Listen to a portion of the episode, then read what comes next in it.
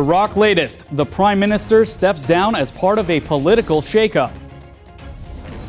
Military ethics. A senior advisor discusses trust and the services. Best Warriors. Soldiers compete for the top spot. Welcome to DoD News Now. I'm Staff Sergeant Chad Usher. The White House is commending Iraqi Prime Minister Nouri al Maliki for his decision to resign, saying it was another major step in uniting the country. Maliki announced yesterday he is relinquishing his office after more than eight years. Meanwhile, Pentagon officials say the situation in Iraq remains dangerous and U.S. efforts there are not over.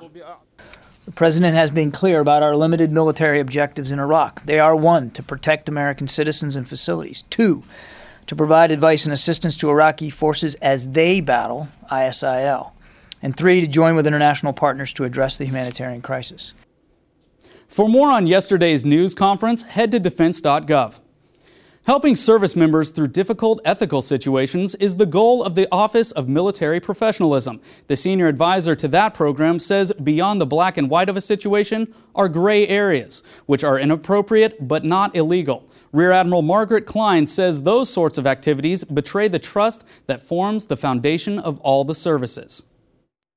Everything we do depends on trust, and there are many components that go into trust. Accountability is one of the key items.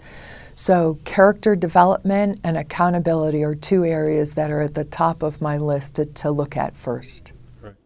Admiral Klein says she plans to assimilate character development programs across the services. She believes she will accomplish that task in less than two years.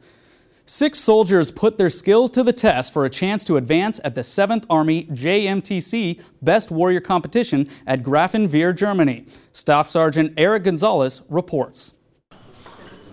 Six soldiers faced off this year at the Joint Multinational Training Command, or JMTC, Best Warrior competition.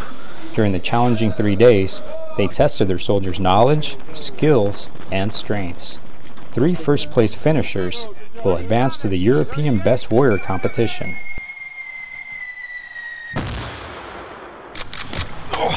Gave us an egg with an ammo can uh, it wasn't a, an Ebola cure, and so we had to get that cure all the way to safety, going over the obstacles, making sure we didn't break that in. But all working as a team, working as a, a one unit, with, with one mission in mind, trying to get the mission accomplished. You work your best with your team because ultimately it is a team event, anyways. Within the Army, you always have your, your, your battle buddy to your left and to your right, so you want everybody to succeed, and, and you're doing your best as well to, to try and shine within your team. No yo. We just did the CLS lane. So as a team, come out to a vehicle that had been hit by an IED, uh, get the casualties out of there, assess them quickly, and move them into safety, and then uh, treat them and, get them medevac out of here.